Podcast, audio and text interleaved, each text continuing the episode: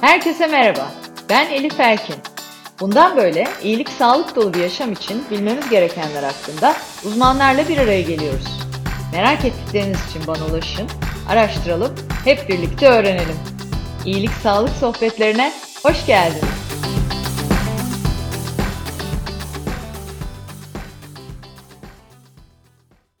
İyilik Sağlık Sohbetlerinin yeni bölümüyle karşınızdayım. Bu bölümde konuğum kalp ve damar hastalıkları uzmanı Profesör Doktor Sinan Dağdelen. Sinan Hocam aynı zamanda Life Club Danışma Kurulu üyelerimizden. Hocam davetimizi kabul ederek bu yoğunluğunuzda bize vakit ayırdığınız geldiğiniz için çok teşekkür ederim öncelikle. Ben teşekkür ederim. Başlamadan önce e, kısaca sizi bir tanıtmak isterim dinleyenlerimize. E, Profesör Doktor Sinan Dağdelen İstanbul Üniversitesi Cerrahpaşa Tıp Fakültesini 1993 yılında bitirdikten sonra uzmanlığını kardiyoloji alanında yapmasının ardından 2010 yılında da yoğun e, bir sürecin sonunda profesör ünvanını al, aldı. İtalya, Fransa, Amerika, İsviçre, Belçika, İspanya, Almanya ve İngiltere'de pek çok eğitimde ve çalışmalarda bulundu. Türkiye ve Avrupa'daki kardiyoloji alanında önemli bilimsel kuruluşlarda üyelikleri var. Acıbadem Altunizade Hastanesi'nde görev yapan Profesör Doktor Sinan Dağdelen'in uluslararası ve ulusal dergilerde yayınlanan yaklaşık 100 civarında makale, uluslararası ve ulusal toplantılarda 88 bildiri sunumu, bir kardiyoloji ders kitabı, ulusal kitaplarda yazılmış 3 bölüm, uluslararası kitaplardan Türkçe'ye 2 bölüm çevirisi ve ulusal ve uluslararası toplantı, konferans ve panellerde yüzün üzerinde konuşma ve oturum başlığı başkanlığı bulunuyor. Hocam e, gerçekten çok yoğun olduğunuzu biliyoruz. Öncelikle şunu soracağım. Nasıl bu kadar çok üretime, bu kadar çok hasta bakarken bir de zaman ayırabiliyorsunuz? Zaman yönetiminizin sırrını öğrenerek başlayalım. Ee, sorunuza şöyle cevap vereyim. Ben e, çok değerli hocalar ile çalışma fırsatı buldum. Öğrencilik tıp fakültesindeki hayatım başlangıcından itibaren çok değerli hocalarla çalıştım. Bizi eğittiler. Hepsine buradan teşekkürlerimi sunuyorum. Eğer bir çalışkanlık ve bir ürün varsa önce onları onlara bunu atfetmek isterim. Onlar bizi böyle yetiştirdiler, alıştırdılar. Biz de onlardan e, el aldık. Elimizden geleni yapmaya çalışıyoruz diyeyim. Harika, her zamanki gibi mütevaziliğinizi de e, görüyoruz, dinleyenler de duyuyorlar. E, o zaman genel olarak bir e, sorularımızla başlayalım hocam. Bir kere hepimiz biliyoruz ki dünyadaki ölümlerin sıralamasına baktığımızda maalesef ki kardiyolojik rahatsızlıklar en e, zirvedeki nedenler arasında yer alıyor. E, hepimizin de ortak amacı uzun, sağlıklı bir yaşam sürebilmek, sevdiklerimizle daha fazla beraber olmak, daha çok ana biriktirebilmek. Bu minvalde bizi en çok e, tehlikeye atan alanda diyelim yani kalp ve damar sağlığı e, alanında kendimizi nasıl korumalıyız? Sağlığımızı nasıl korumalı? Nelere dikkat etmeliyiz? Hani olmazsa olmazlarınız var sizin. O, onları dinleyerek başlayabiliriz hocam. Şimdi kalp damar sağlığını korumanın birinci yolu benim kalp damar sağlığım nasıl diye bir soru sormaktır. Eğer bu soruyu bir gün sorarsanız ve bu sorunun peşine düşerseniz o soru sizi alır doğru yerlere bir gün götürür. Yani o soruyu sorduğunuz andan itibaren kilonuza dikkat edersiniz, yaşam şeklinize dikkat edersiniz, psikolojinize, stres yönetiminize dikkat edersiniz, genetik faktörlerinizi göz önüne koyar, buna karşı önlemler alırsınız. Sonra ilgili kişilerle bir yerde e, bağlantınız oluşur, yani uzman kişilerle. Onlar sizi biraz daha detaylı inceler. Kardiyoloji doktorlarından ya da dahiliye doktorlarından bahsediyorum. Onlar sizi tansiyon konusunda, damar sertliği konusunda, metabolik durumunuz konusunda, detaylı kan tahlilleriniz konusunda incelerler ve kalp gerekli gördükleri zaman kalbinizin detaylarına inecek şekilde incelerler. Sonra bulunduğunuz risk noktasına göre size bazı tavsiyelerde bulunurlar. Bu tavsiyeler yaşam şekli değişikliğiyle başlar. Yani sizin stresinizden kilonuza kadar, egzersizinizden yediğiniz içtiğinize kadar her şeyi ilgilendirir. Bunlarla ilgili sizin yoldan çıkmış olan parametrelerinizi yani anormal parametrelerinizi normal yola, normal raya oturtmaya çalışırlar. Kilonuz, yaşam şekliniz, egzersiziniz, diyetiniz vesaire. Ondan sonra bunları düzelttikten sonra hala kan parametrelerinizde, metabolik parametrelerinizde, tansiyonunuzda, şekerinizde, kolesterolünüzde, tüm bunlara rağmen hala bozukluklar varsa tam rayına oturmayan o zaman ilaçlar devreye girer. Size bazı ilaçlar tavsiye edilir.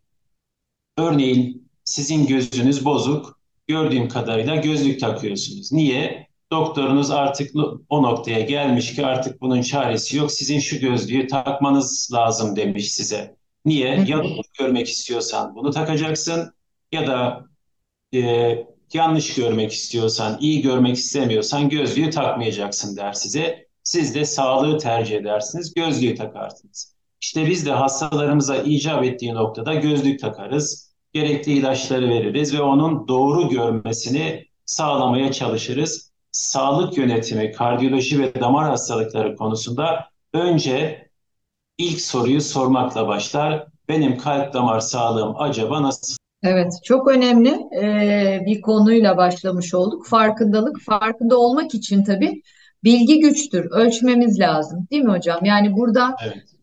e, kalp damar sağlığımızın nasıl olduğunu anlamak aslında e, basit taramalarla, check-up'larla da mümkün. Bunu bir kere hiçbir şekilde ihmal etmememiz lazım. İkinci söylediğiniz e, konu da çok bence önemli. Pek çok e, araştırma geliyor önümüze ve görüyoruz. İşte dünyadaki e, son dönemde benim okuduğum en çarpıcı e, araştırmalardan biri, bilgilerden biri oydu. Dünya Sağlık Örgütü diyor ki 10 ölümden sadece ikisi yaşlılıktan. Kalan 8'i hastalıktan. Ve bu 8 hastalığın da %63'ü önlenebilir hastalıklar.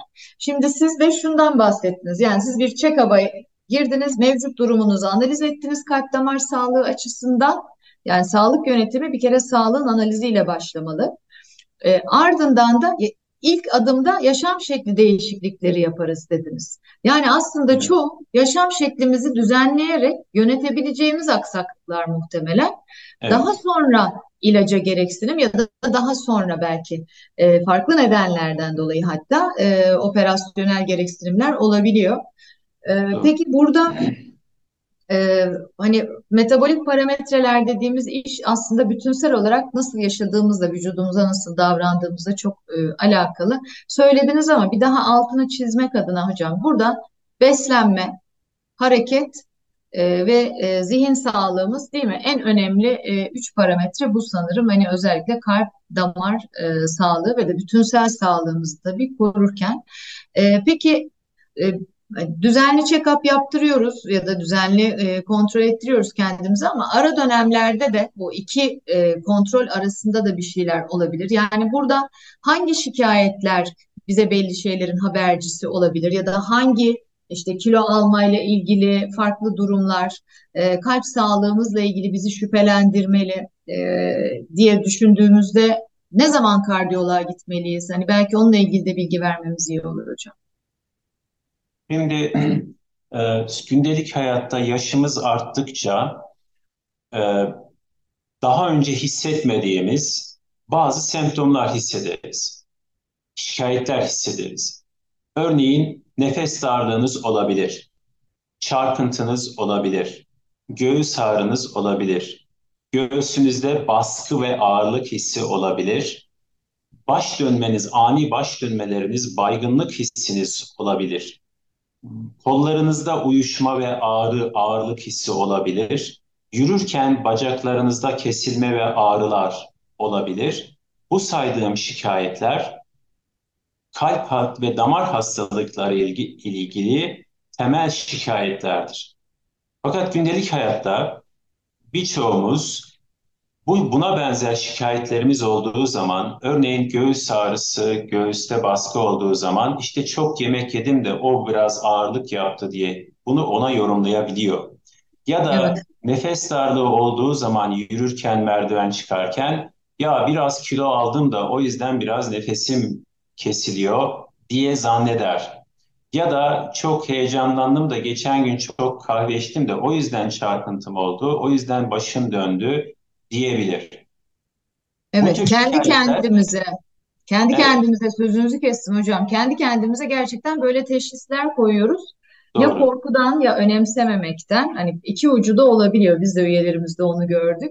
Yani korku da yok saymaya neden olabiliyor veya gerçekten önemsememe. Sözünüzü kestim hocam. Ya da gerçekten öyle zannediyor. Yani bunu farkında da değil. Kendisi gerçekten öyle zannediyor. Diyor ki ben kilo aldım da o yüzden artık bu yolda yoruluyorum, kesiliyorum, merdivende kesiliyorum. Bunu korku olmadan da öyle zannedebilir yani evet. insan öyle yorumlayabilir. Aslında öyle işte olabilir. Tabii ki. Değil mi? Tabii ki. Öyle Gerçekten olabilir. öyle de olabilir. Yani evet, evet. fazla yemiştir, gaz olmuştur, diyaframına baskı yapmıştır ve nefesini kesiyor, çarpıntı yapıyor olabilir.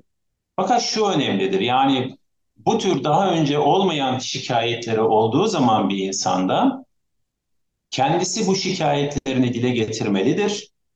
Fakat bunlara kendisi teşhis koymamalıdır. Bu şikayetlerini bir uzmana danışarak ondan uzman görüşü almalı ve bu lafı ondan duymalıdır. Yani gerçekten evet böyle basit yaşam şekli değişikliklerine ya da biyolojik değişikliklere mi bağlıdır bu şikayetler? Yoksa altında başka bir hastalık var mıdır? Bunu bir uzmanına sorarak ondan uzman görüşü almasında fayda vardır. Yani insanlar şikayetlerini dile getirmeliler. Bunu göz ardı etmemeliler kesinlikle. E, belirtmeliler, gizlememeliler ve kendileri yorum yapmamalılar bu konuda. Bunu bir uzmana sorarak ondan bir fikir almalılar. Bu gerçekten o mudur, öyle midir diye. Ha o zaman işte doğru soruyu sormuş olmalı, olurlar ve o kişi, o uzman arkadaş o hastayı ya da hasta adayını doğru noktaya yönlendirir ve doğru cevabı verir. O zaman yanlışlıklardan, geç kalmış teşhislerden kurtulursunuz. Örneğin bazı insanlar karşımıza ileri kalp hastalıkları ile geldiklerinde nefes darlığı olduğunda ya da sadece çabuk yorulma olduğunda diyor ki ben çabuk yoruluyorum son zamanlarda. Bu çok önemli bir kalp hastalığı belirtisi olabiliyor ya da tansiyon belirtisi olabiliyor. Kendisinin yıllardır migreni var zannettiği insanlarda biz aslında bunun altında hipertansiyon tespit edebiliyoruz. Migrenim var zannediyor, strese bağlı baş ağrım var zannediyor ama geliyor biz bakıyoruz altında aslında tansiyon var bu hastanın. Kendisi öyle zannediyor. Yani bu konuda bir uzman görüşü alıp sonra ona göre hareket etmek bazı hastalıklara geç kalma noktasında hepimizin toplum sağlığı ve halk sağlığı açısından çok yardımcı olur.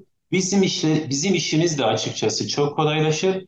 Bir hastalık ilerlemeden, çok ileri aşamalara gelmeden siz hastayı tedavi edersiniz, problemi düzeltirsiniz.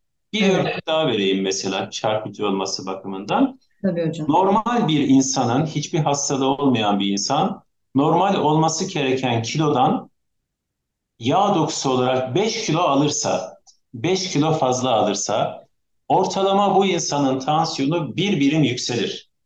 Örneğin daha önceden 13 olan tansiyonu 14 olur. 14 olan tansiyonu 15 olur. Bu ortalama bir değerdir.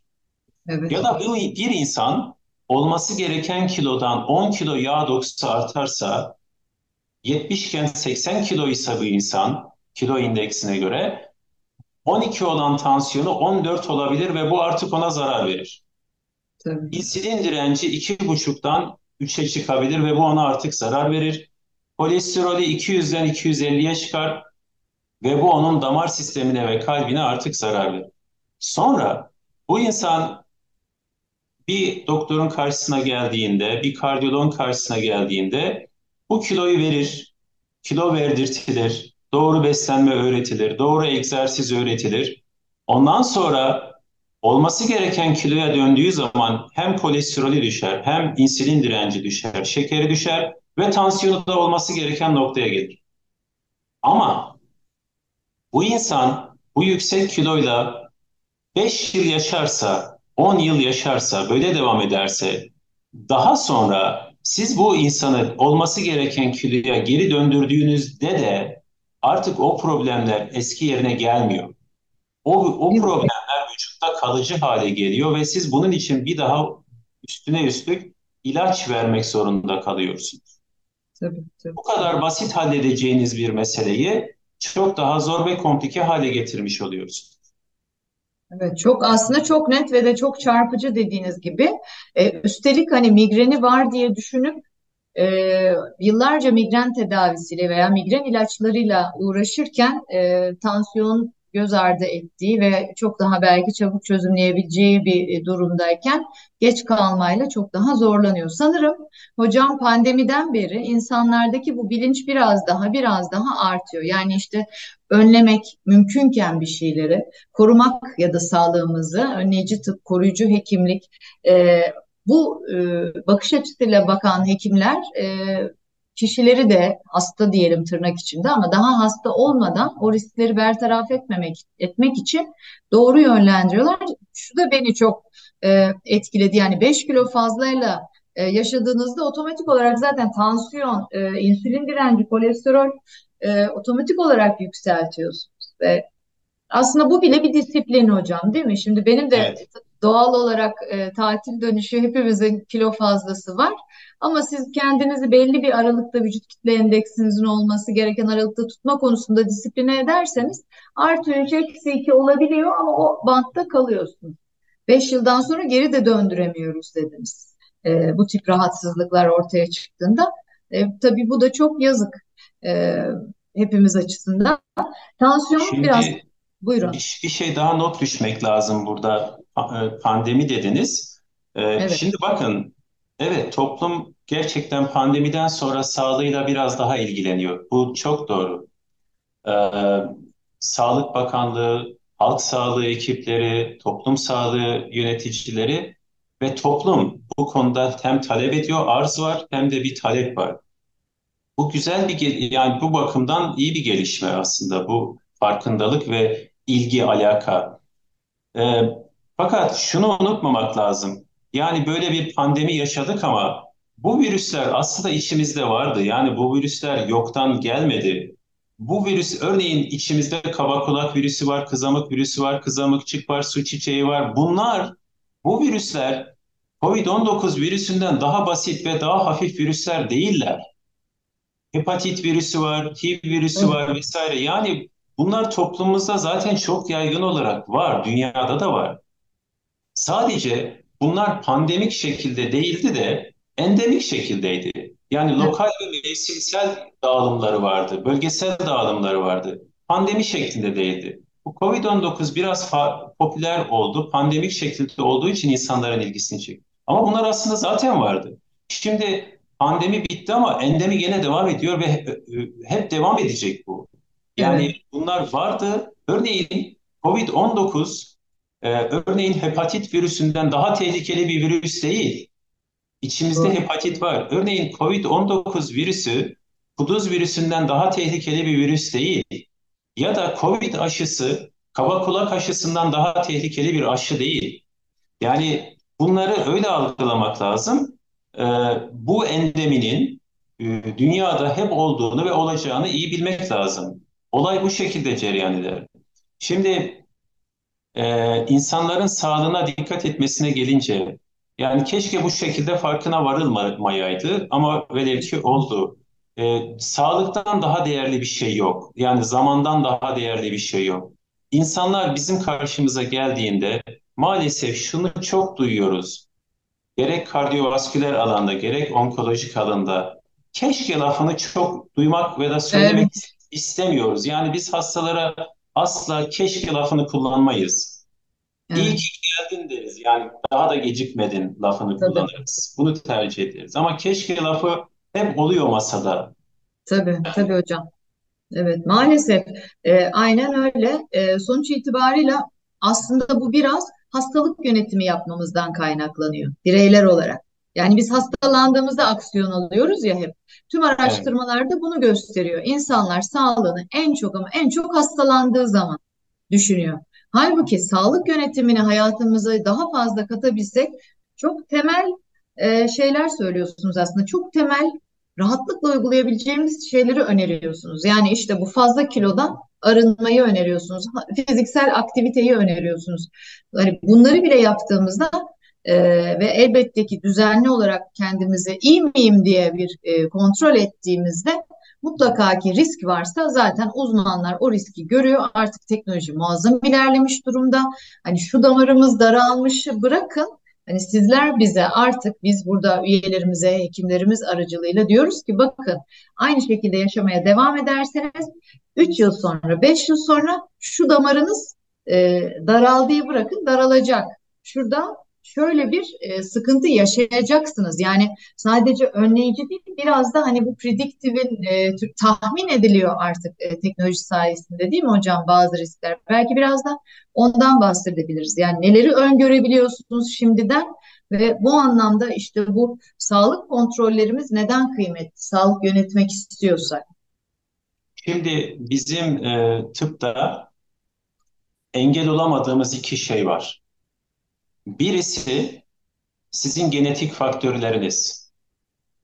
Genetik faktörlerle size kalıtılan şeyler, damar sertliği konusunda, hücresel yaşlanma konusunda, vücudun değişimi, biyolojik değişimi konusunda tıp şu anda genetik faktörleri eradike edecek, yok edecek bir aşamada değildir. Genetik faktörler sizinle ölünceye kadar var olacaktır. Örneğin ailenizde birinci derece yakınlarınızda ya da ikinci derece yakınlarınızda bir genetik geçişli hastalıklar varsa bu risk sizi hep ilgilendirir. Tıbbın bu konuda onu yok edecek bir gücü yoktur. İkinci faktör yaş faktörü. Vücudun doğal yaşlanmasıyla hücrelerde yaşlanmayı başlatan kromozomal proteinler vardır. Onlar yaşlanmayı başlattığı zaman hücresel yaşlanmayı engelleyecek bir yapı, ilaç tıpta yoktur. Bir yerlerde yazıyorsa bu şu ilaç yaşlanmayı azaltıyor, şu ilaç bilmem ne gibi. Bunların hepsi yalan. Tıpta şu an böyle bir şey yok. Gelecekte olur mu? Belki. Ama bugün yok. Yani siz yaşa engel olamazsınız. Genetik faktörlere şu anda engel olamazsınız. Bu, bu olaylara. Örneğin yaşla birlikte saçınız ağrıyacaksa ağrıyacak filan. Onda engel olamazsınız. Ya da kaşınız, gözünüz neyse. Bütün organlarınız. Ama bunun dışındaki birçok faktöre engel olabilirsiniz. Bir, bütün kan tahlillerinizi düzeltebilirsiniz. Kansızlığınızdan kolesterolünüze kadar, şekerinizden minerallerinize kadar, vitamin desteklerinize kadar hepsini düzeltebilirsiniz. Tıpta bu mümkün. Tansiyonunuzu evet. getirebilirsiniz. Damar sertliğinizi tedavi ettirebilirsiniz. E, enfeksiyonlarınızı tedavi ettirebilirsiniz. Yani bütün diğer risk faktörlerini yönetebilirsiniz. Vücut biyolojik sistemlerinizi normal sınırlara çekebilirsiniz. Kilo indeksiniz gibi, yağ indeksiniz gibi, e, göbek etrafınızdaki yağ dokusu gibi vesaire. Bunları düzeltebilirsiniz. Metabolik hızınızı da artırabilirsiniz, egzersiz yapabilirsiniz, dolaşımınızı hızlandırabilir ve hücrelerinizin gençleşmesi yönünde katkıda bulunabilirsiniz. Yenilenmesi evet. noktasında, hücresel yenilenme noktasında. Ee, örneğin yatan bir hasta ile, yatan sürekli yatan hareket edemeyen, spor yapamayan bir hasta ile egzersiz yapan, spor yapabilen bir insanın yarasının iyileşmesi birbirinden çok farklıdır. Değil mi? Siz sürekli yatalak bir hastaysanız yaralarınızın iyileşmesi, hücresel yenilenme ve iyileşme çok zordur.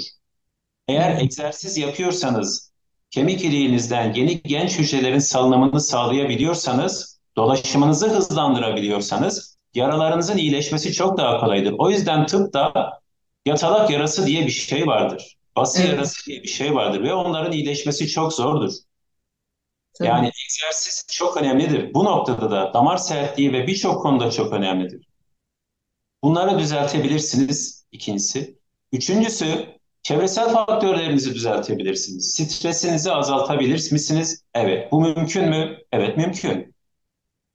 Toksik ajanlardan uzak kalabilir misiniz? İsterseniz uzak kalabilirsiniz. Sigarayı bırakabilir misiniz? Evet. Aşırı alkolü bırakabilir misiniz? Evet kimya sanayinden size toksik ajanlardan isterseniz uzak kalabilir misiniz? Karbon salınımını azaltabilir misiniz? Evet bunlar mümkün mü? Mümkün. Mümkün. Biraz önce size iki tane parametre saydım. Mümkün olmayan. Bir, yaşlanma. iki genetik faktörler. Fakat bunların haricindeki bütün faktöriyeller, gerek biyolojik faktörler, gerek vücut yapısıyla ilgili faktörler, gerekse çevresel faktörler. Yani alışkanlıklar, yemeler, içmeler, diyetler. Bunların hepsi düzeltilebilir. Ve düzeltilebilir faktörleri düzelttiğimiz zaman işte o zaman sağlığınızla ilgili, toplum sağlığıyla ilgili maksimum tedbirleri almış olursunuz. Örneğin kriz geçirme oranını çok düşürebilirsiniz. Damar evet. hastalığı riskinizi azaltabilirsiniz. Onkolojik risklerinizi azaltabilirsiniz. Yani bunların hepsi mümkün. Risk sıfır olmayacaktır. Yani sıfır olan bir insan yoktur. Fakat riski çok yüksek olanlar vardır. Yüksek olan, orta olan, zayıf olan ve riski çok düşük olan insanlar vardır. Evet. Bir de yönetebileceğimiz bir şey de neden yönetmeyelim? Yani bu Aynen. gerçekten çok e, çok anlamlı. Genetik faktörlere rağmen ailedeki iki kardeşin aynı genleri taşıyan biliyoruz ki farklı devam eden hayat akışlarında birinin farklı çevresel faktörleri ya da hayatındaki risk, stres unsuru ya da beslenme şekli vesaireden dolayı birinin o genlerinde taşıdığı kalp rahatsızlığı ya da kanseri belki e, yüzeye çıkmıyor. E, çok sağlıklı bir şekilde yaşama devam ederken diğer kardeşin kanser olduğunu görüyoruz. Dolayısıyla genler de tek başına belirleyici faktör değil. Dediğiniz gibi hani çok somut ne güzel söylediniz hocam. Hepsini düzeltebilirsiniz dediniz. Aynen öyle düzeltebileceğimiz çok şey var. Biraz evet. da hipertansiyonu konuşalım. Yani şimdi sonuçta kalp ve damar e, sağlığından bahsederken tabii ki kan yani bizim o metabolik değerlerimiz e, önemli. İnsülin direncimiz, kolesterolümüz, şeker e, bütün bunlar e, bir arada. Damarlarımızın yapısı çok önemli. Bir de tansiyonu nasıl yönettiğimiz. Şimdi hep denir ya işte yüksek tansiyon e, iyi değil. Aman tansiyonun düşük olsun. Hani düşük tansiyon daha iyi. Böyle halk arasında da bazı kendi kendimize belirlediğimiz kavramlar da var. Doğrusunu sizden öğrenelim hocam. Yani tansiyon nedir? Ne zaman hipertansiyon? Sadece hipertansiyon mudur problem tansiyonla ilgili? Nasıl e, takip edilmeli tedavi Şimdi yeni vücut, teknikler? Vücutta e, çok çok mükemmel bir denge vardır. Çok mükemmel bir denge vardır. O da şudur Buradan sizin bu güzel sorunuza geleceğim. Şimdi mesela e, vücutta şeker lazım mıdır? Şekeriniz düşerse bayılırsınız. Şekeriniz çok yüksek olursa bütün organlarınız hasar görür, diyabet olursunuz. Ama düşerse de bayılırsınız. Şekeri dolayısıyla belli bir aralıkta vücudun tutması gerekir. Ve vücudun bunu ara, belli bir aralıkta tutan mükemmel bir dengesi vardır. Siz vücuda karışmazsanız, vücudu bozmazsanız vücut uzun süre bu dengeyi korur. Hı hı. Biz bozuyoruz onu biraz. Aynı şey kolesterol için konu, söz konusudur ve yağ asitleri için söz konusudur. Vücudun yağ asitlerine ve kolesterole ihtiyacı vardır. Kolesterolünüz ama çok düşerse bunun başka onkolojik zararları olur. Kolesterolünüz çok yükselirse damar hasarı olur, damar sertliği olur. Biz bunu her gün hastalarda da görüyoruz. Anjiyo yapıp gözümüzle görüyoruz. Yani kolesterol konusunda da, kan yağları konusunda da, yağ asitleri konusunda da belli bir bant vardır, belli bir denge vardır. Fazlası da zararlıdır, çok düşüğü de zararlıdır. Onu belli bir dengede vücut tutar. Siz doğru beslenir ve kilonuzu artırmazsanız eğer, Aynı laf vitaminler için de geçerlidir. Gereksiz vitamin alımları son derece zararlıdır. Gereksiz mineral alımları son derece zararlıdır. Vücut onu belli bir dengede tutar, belli bir ranjda olması gerekir. Ne kadar çok vitamin o kadar iyi değildir. Yanlıştır. Evet. Vitaminlerin de bir ilaç olduğunu unutmamak gerekir. Aynı laf tansiyon için de geçerlidir. Bakın tansiyon vücuda çok lazım bir şeydir. Tansiyon olmazsa olmaz. Tansiyon kan basıncıdır. Bir de her organın basıncı farklıdır. Beynin içindeki kan basıncı farklıdır. Sizin halk arasında bildiğiniz tansiyon dediğiniz şey aslında koldan ölçtüğünüz vücut sistemik Genel. tansiyondur. Ama evet. beynin tansiyonu başkadır. Göz tansiyonu başkadır. Tabii. Onun ölçüleri başkadır. Her organın kendine göre bir tansiyon değeri vardır. Akciğer tansiyonu başkadır. Akciğer tansiyonu diye ayrı bir hastalık vardır örneğin. Fakat bunlar tansiyon dediğimiz değer çok düştüğü zaman gene bayılırsınız. Beyninize giden kan miktarı azalır ve çok tehlikeli sonuçları vardır bunun. Tansiyon düşmesinin ama evet. aynı şekilde tansiyon yükselmesinin de çok ciddi sonuçları ve hayati problemleri vardır. Yani tansiyonun da belli bir aralıkta seyretmesi gerekir, dengede seyretmesi gerekir. Düşmesini de istemeyiz, yükselmesini de istemeyiz. İkisi de tehlikelidir. Sizin sorunuz yükselmesi üzerine size Evet. bir O aralık herkes için farklı mı hocam? Bir onu da belirtmiş evet olalım. o aralık yaşa göre değişir. Bir de vücudunuzda var olan hastalıklara göre değişir. Örneğin çocuklarda o bant daha aşağıdadır. Erişkinlerde sizin ya da benim yaşındaki insanlarda o tansiyonun büyük tansiyonun 14 ile 10 arasında 11 arasında olması gerekir. Küçük tansiyonun da 6,5 ile 9 arasında olması gerekir. Fakat eğer şeker hastalığınız varsa, kalp hastalığınız varsa bu değerler değişir. Yani şeker hastası ve kalp hastası olmayan için normal değerler farklıdır. Olanlar için olması gereken normal değerler farklıdır. Evet. Hastalığınıza göre değişir. Belirtmiş olmak istedim. Hamilelikte de sanırım farklı değil mi? Benim için Evet, mesela hamilelikte hamilelik de dönemlerinde de farklıdır. farklıydı. Çok doğru. Hamilelikte fizyolojik olarak bir, bir miktar daha yükselmesine müsaade ederiz. Az bir miktar ve onu normal kabul ederiz. 14'e kadar normal kabul ederiz hamilelikte. Şimdi yüksek tansiyon oranı toplumlarda sadece Türk toplumunda değil, bütün dünya toplumlarında oldukça yüksek ve dünyada en fazla bulunan ölümcül hastalıktır. Sayısı en fazla olan. En ölümcül değil. Yani sayısı en fazla olan ölümcül hastalıktır. Çünkü çok yaygındır. Çok yaygın. 60 yaşın üzerinde hipertansiyon hastalığı oranı yaklaşık %50'dir toplumlarda. Yani 60 yaşının üzerindeki her iki kişiden birisi tansiyon hastasıdır demek.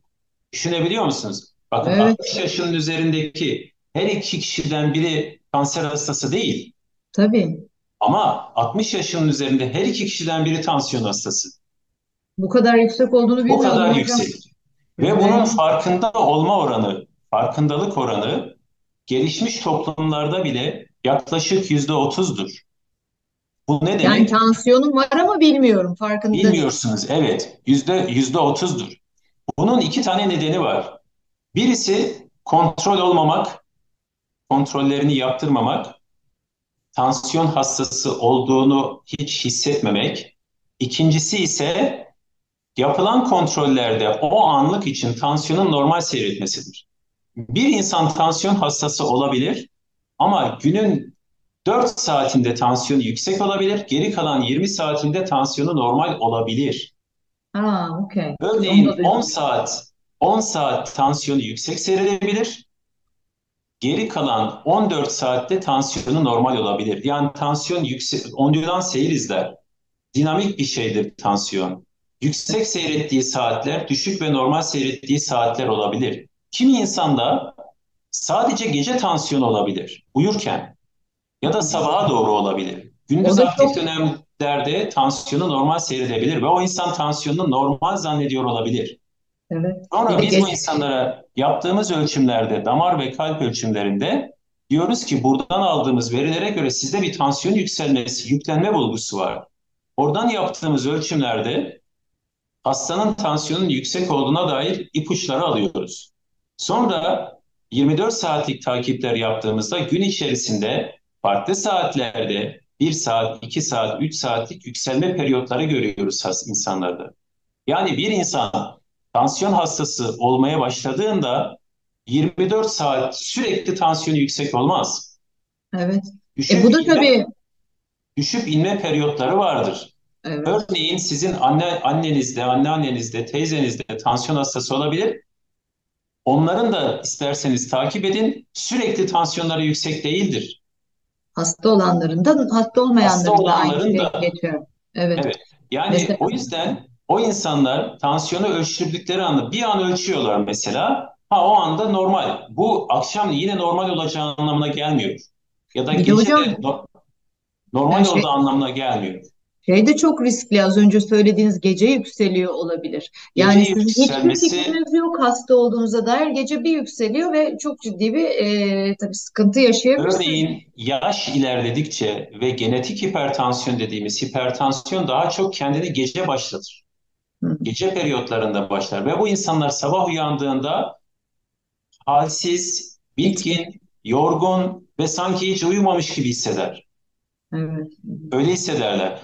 Bu nedenle gelişmiş toplumlarda bile tansiyon hastalığı konusunda farkındalık oldukça düşüktür. Onun için ilk söylediğiniz şey aslında benim sağlığım ne durumda? Yani şu e, farkındalığı e, mutlaka yaratmamız lazım. Bizim de hani Life Club'da en çok önem verdiğimiz şey o. Mutlaka kendimize bir sağlıklı olduğumuzu zannettiğimiz, hissettiğimiz anda bakmamız lazım. E, uzmanların tabii ki yönlendirmesiyle ve fark etmemiz lazım.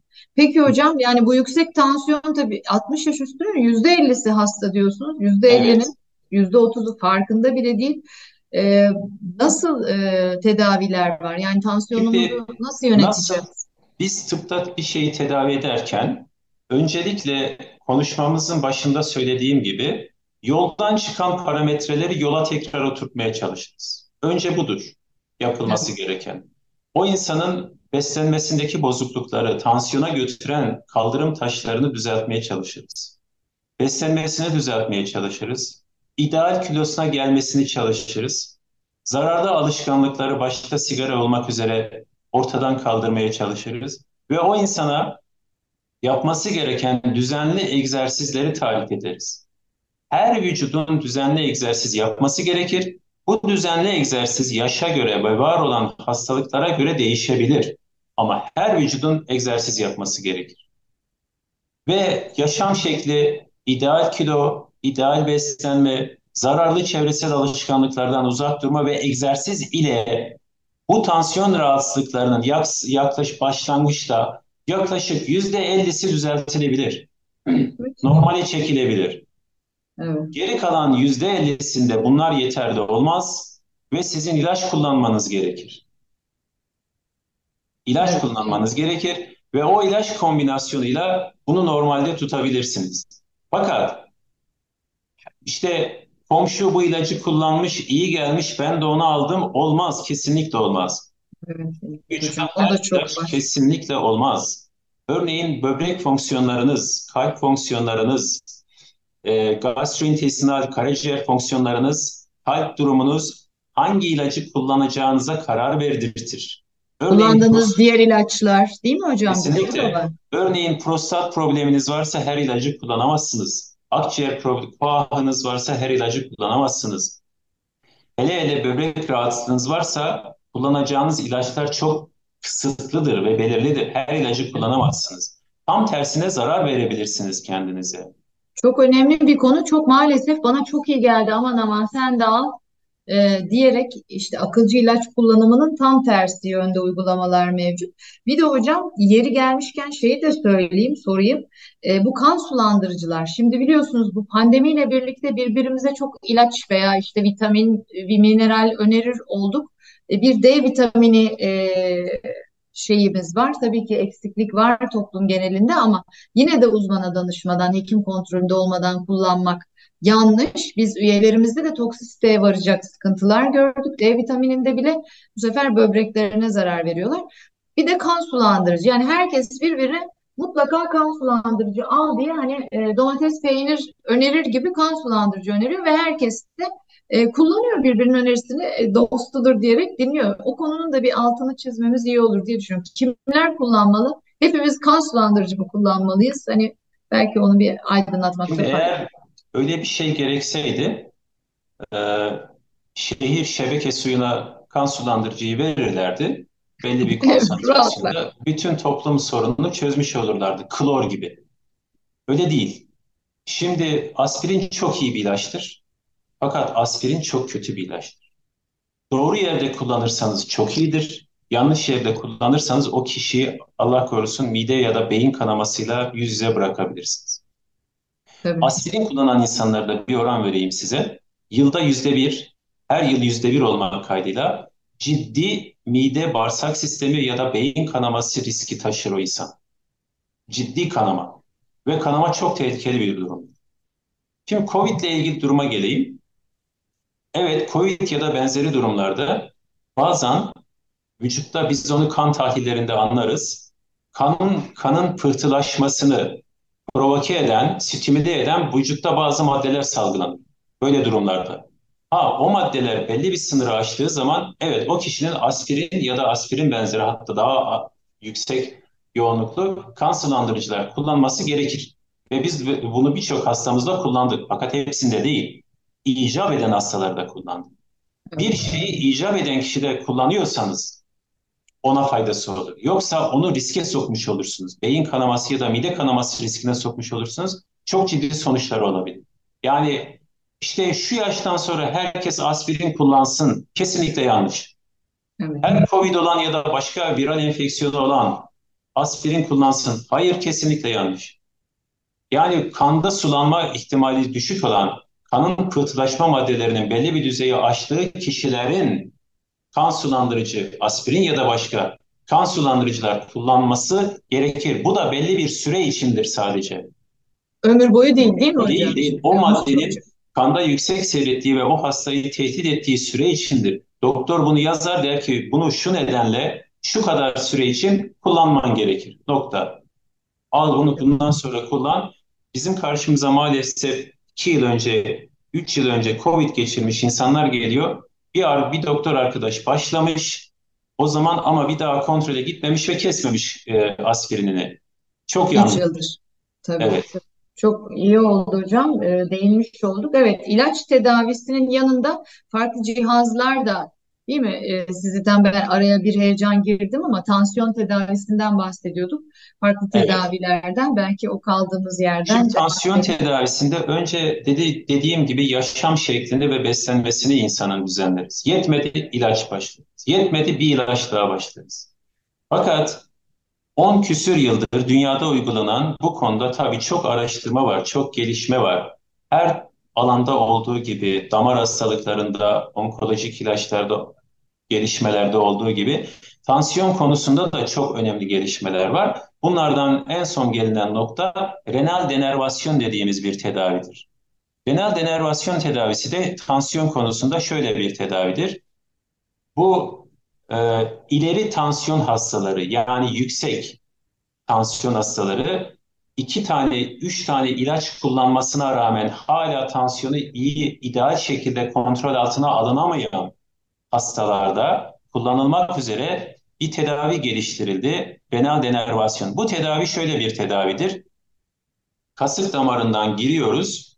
Böbrek damarlarının içerisine, böbrek damarlarının içerisinde küçük ince teller göndererek orada radyo frekans sinyalleri vermek suretiyle böbrek damarlarının etrafındaki yüksek yoğunluklu tansiyon sinirlerini, sempatik sinir dediğimiz tansiyon sinirlerini denerve ediyoruz. Yani zayıflatıyoruz oradaki sinirleri. İleri tansiyon hastalarında bu böbrek damarlarının etrafındaki tansiyon sinirleri balık ağı gibi çok gelişmiş ve çok büyük bir şebeke oluşturmuş durumda oluyorlar. Normal düzenleri bozuluyor ve çok artan sayıda oluyorlar. İşte bu insanlarda girip o tansiyon sinirlerini zayıflatmak, atenüye etmek gerekiyor. İşte bu tedavinin esası da budur. Böbrek damarlarının etrafındaki tansiyon sinirlerini radyo frekans dalgalarıyla zayıflatmak, normal sınırlara çekmek ve bu sayede o insanın tansiyonunu düşürmek esaslı bir evet. tedavidir. Sadece radyo frekans dalgalarıyla yapılıyor. Bu işlem yaklaşık bir saat kadar sürüyor. Sonra böbrek damarlarına girilip çıkılıyor Ondan sonra hasta bir gün hastanede yatıp sonra ertesi gün evine gidiyor. Ne işe yarıyor bu tedavi? Evet, sonrasında Bu tedavi e, ileri tansiyon hastalarını daha basit, daha hafif, normal tansiyon hastası şeklinde çekiyor. Kullandığı ilaç sayısı azalıyor. O yüksek kontrol altına alınamayan, bir türlü düşürülemeyen, kontrolden çıkmış tansiyon düzeni normal düzene getirilmeye çalışılıyor. Bu bu yönde yapılmış çok önemli bir e, gelişmiş teknolojili bir uygulamadır. Evet, 10 yıldır dediniz hocam. Burada e, tamamen tansiyon e, problemi ortadan kalktı demiyoruz ama o Hayır. iki üç ilaç birden kullanımı e, evet. ve tabii ki taşıdığı risk diye anlıyorum. Çok çok evet. azalıyor. Orada hani rakamsal olarak verebileceğimiz bir yüzdesel e, başarı oranı. E, bu hastalar normal bu hastalar toplumdaki tansiyon hastalıklarının yani 3 ve 3'ten fazla ilaç kullanmak zorunda kalmak ve Evet, hala kontrol altına alınamayak, alınamamak durumu hastaların yaklaşık yüzde 8-9'unu oluşturuyor. Yani toplam 100 hastadan 8'i bu gruba giriyor ya da 9'u bir gruba giriyor toplumlarda. Ondan sonra bu hastalar bu tedaviye aday olmuş oluyorlar. Ve bunu yaparak bu hastaların 4 tane, 5 tane ilaç kullanmasına engel olmaya çalışıyorsunuz. Çünkü bu ilaçlar da leblebi şeker değil. Bu yan etkileri var. ciddi yan etkileri var. Hele de çok fazla ilaç sayısı kullanmak zorunda kaldığınız zaman diğer organlara yan etkileri var. Tabii. Bunu hiç istemiyoruz ve bu hastalara mümkünse iki ilaç ya da üç ilaç kullanarak ya da mümkünse bir ilaç kullanarak tansiyonlarını kontrol altına almak, almak istiyoruz. Bu kadar fazla ilaç kullanmak biz de istemiyoruz bu insanlarda. Bir de bu kadar fazla ilacı kullanmak da hiçbir insan için pratik olmuyor. Tabii tabii yaşam kalitesi açısından kesinlikle muazzam bir fark yaratıyor hocam Evet, anladığım kadarıyla bu biz e, bu tedavi dolayısıyla adına dirençli hipertansiyon dediğimiz ya da evet. ileri hipertansiyon dediğimiz hastalara tavsiye ediyoruz bunu. Bu yüzde sekiz dokuz oranındaki hasta için gerçekten çok çok kıymetli.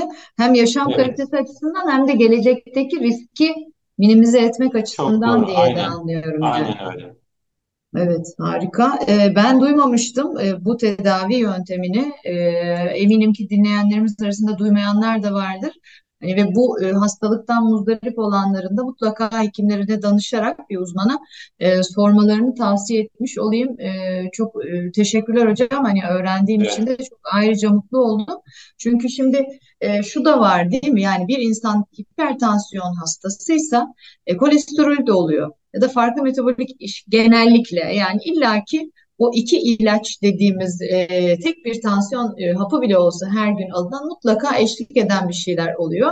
Ve zaman içinde görüyoruz ki üçüncüsü de bir mide ilacı, mide koruyucu ilaç oluyor. Diğer ilaçların yarattığı mide zararını belki önlemek ya da onu e, ne derler kapatıp hani mideyi korumak için. E, o açıdan da çok çok kıymetli.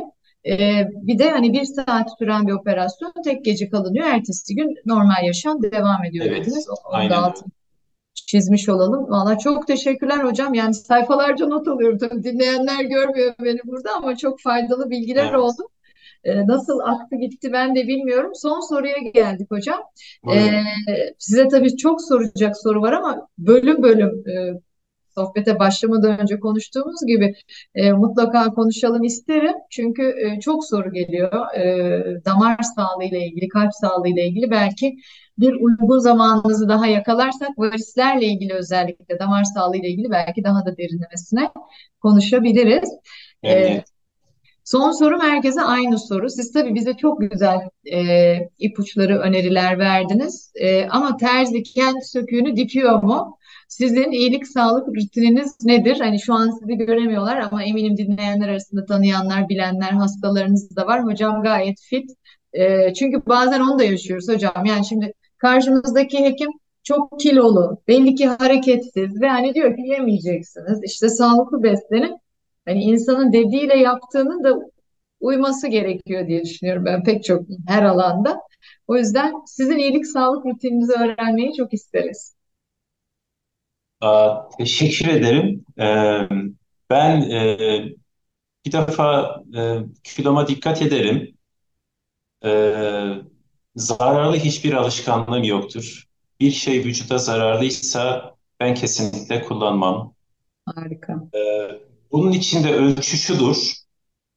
Ee, bizim yaşımızda insanların çoğunun işte ya yeğeni var ya çoluğu çocuğu var. Farz edin ki ben hastalarıma da bunu tavsiye ederim. 5 yaşında bir çocuğunuz var ve masada oturuyor. Yemek yiyorsunuz. Yemekten önce ya da sonra ya da yemekte. Çocuğunuza bir şey yediriyorsanız, içiriyorsanız, her neyse siz de yiyin için. Fakat bir şeye çocuğunuza da ikram etmiyorsanız siz de yemeyin içmeyin. Net. Evet, çok net. Sonra ikincisi e, ben bir tabak yemek yerim. İki tabak yemem. Her öğünde. Her öğünde. Yani iki, ikinci şeyi yemem. Ee, mümkünse karbonhidrattan kaçınırım. daha çok kar- sebze ağırlıklı besinleri tercih ederim. Mutlaka önümde süt ve süt ürünleri gün içerisinde olur. Ya bu peynir olur, ya yoğurt olur, ya bir bardak süt olur. O mutlaka olur. Mutlaka sebze olur. Günde bir tane meyve olabilir. Bir tane meyve. Evet. Bir Ee, adet. Yani adet. kira, kirazda falan hocam onu Yani aşıyorsunuz. o kiraz bir avuç olabilir ancak. Evet, okey. Yani sadece bir avuç olabilir. Öyle. Harika. Vallahi süper. Ee, bir de e, akşam belli bir saatten sonra yemek yemem. Şey yemem. Bu genellikle 8 olur. yedi buçuk ya da 8 olur. Hı hı. Onun haricinde sadece bir şeyler içebilirim. Çay içebilirim. e, bitkisel çaylar içebilirim. O şekilde ya da bir kahve içebilirim. Ee, kesinlikle midemi çok doldurmam. Ona çok dikkat ederim. Bu hayat kalitemi de çok olumsuz etkiler. Sadece sağlık için değil. Yani hiçbir Ee, öğünden "Ya şiştik bugün de çok yedik diye kalkmıyorsun. yok, hiç sevmem. Hiç sevmem. Ee, bol bol yürürüm. Yürümeyi çok severim. Sadece spor amaçlı değil. Yürümeyi çok severim. Çok Evet. düz bir zeminde yürümeyi çok severim. Ee, hareket ederim. Ee, sabah çok erken başlarım güne. Hı. Kesinlikle çok çok erken başlarım. Gün Ee, ışığıyla. benim, benim hocalarım da öyleydi. Onlardan öğrendim. Kesinlikle güneş doğarken hayata başlarım. Ee, kendi yaşamımla ilgili. İşte yürüyüşüm olur, egzersizim olur, güne başlamak olur. Ee, erken kalkmayı severim. Ona dikkat ederim. Bir de hayatta e, kendi mesleğim vardır. Ayrıca kendime göre hobilerim vardır. Küçük hobilerim vardır. Bunlar daha çok doğayla ilgili hobilerdir. Ee, o tür beni eğlendirecek, e, zevk verecek, hoşuma gidecek, e, dünyayı unutturacak, stresi unutturacak bir hobiyle ilgilenirim. Ne güzel hocam. Mesela kadar ben şey. e, gül konu gül konusunda yarı uzman sayılabilirim. Öyle mi? Örneğin, evet, o bir hobimdir mesela işte basit bir şeydir ama severim yani öyle. A- Araştırıyorsunuz, buluyorsunuz Tabii muhtemelen tabii. Aa, Yetiştiririm, insanlara ikram ederim, e, çok harika. severim, tavsiye ederim yani. Evet, e, güzel hobiymiş. Gül hobisini ben eşime de akşam mutlaka e, önermeyi düşünüyorum hocam. Ne güzel. Bir de Evet, e, tabii hani bütün uzmanlarımız aslında sizin de çok sıklıkla kullandığınız belli kelimeleri kullanıyor. Bu konuklarımız iyilik, sağlık sohbetlerine geldiğinde bir tanesi herkesten mutlaka farkındalık kelimesini duyuyoruz. Yani bedeninizin, zihninizin ne durumda olduğunu farkına varmak zorundasınız duyuyoruz. İkincisi denge. Siz de çok iyi söylediniz. Dengelemek işte çok yoğun çalıştığınızı biliyoruz ama hobilerinizi de böyle sımsıkı tutmuş, keyifle anlatıyorsunuz. Bu da çok önemli. Hayatta o dengeyi yakalayamazsak zaten işte e, zihin sağlığımızı bozarsak bedenin bozuluyor. Beden bozulduğunda zihin o bir e, kısır döngüye giriyor. Bir de tabii bu e, elbette ki hani genetik faktörleri ve yaşlandığımız gerçeğini değiştiremiyoruz ama istemiyoruz da yaşlanmak özellikle zihnen de işte bu hobiler, yeni bir şeyler öğrenme, kendimize az önce dediniz ya bana dünyayı unutturacak şeyler yapmayı seviyorum. Ne güzel. E, bu evet, herkesin söylediği bizim daha zinde yaşamamızı, daha e, genç diyelim tırnak içinde kalmamıza e, çok önemli bir etken olarak hep söyleniyor. Sizden de zaten onu duymuş olduk. Harikasınız. Peki. evet. Yani o Çok işleri teşekkürler. yaparken, e, zevk aldığım o işleri yaparken cep telefonumu da kapatırım. Bunu da not düşeyim. Evet, anda kalmak da e, çok Evet, zor. Hele ki e, bu yoğunlukla, bu hayat e, temposunda. Ama bu cep telefonu uçak dışında ne zaman kapattığımı düşündüm şimdi hocam siz bunu söyleyince. Bir denemek lazım. Evet, harikasınız. Çok teşekkürler. İyi ki teşekkür, geldiniz hocam. E, ağzınıza sağlık. Çok kıymetli, çok faydalı bilgiler oldu. E, hepsini e, paylaşmak için sabırsızlanıyoruz dinleyenlerle. ben teşekkür ederim. Size de kolay gelsin. Sağ olun hocam.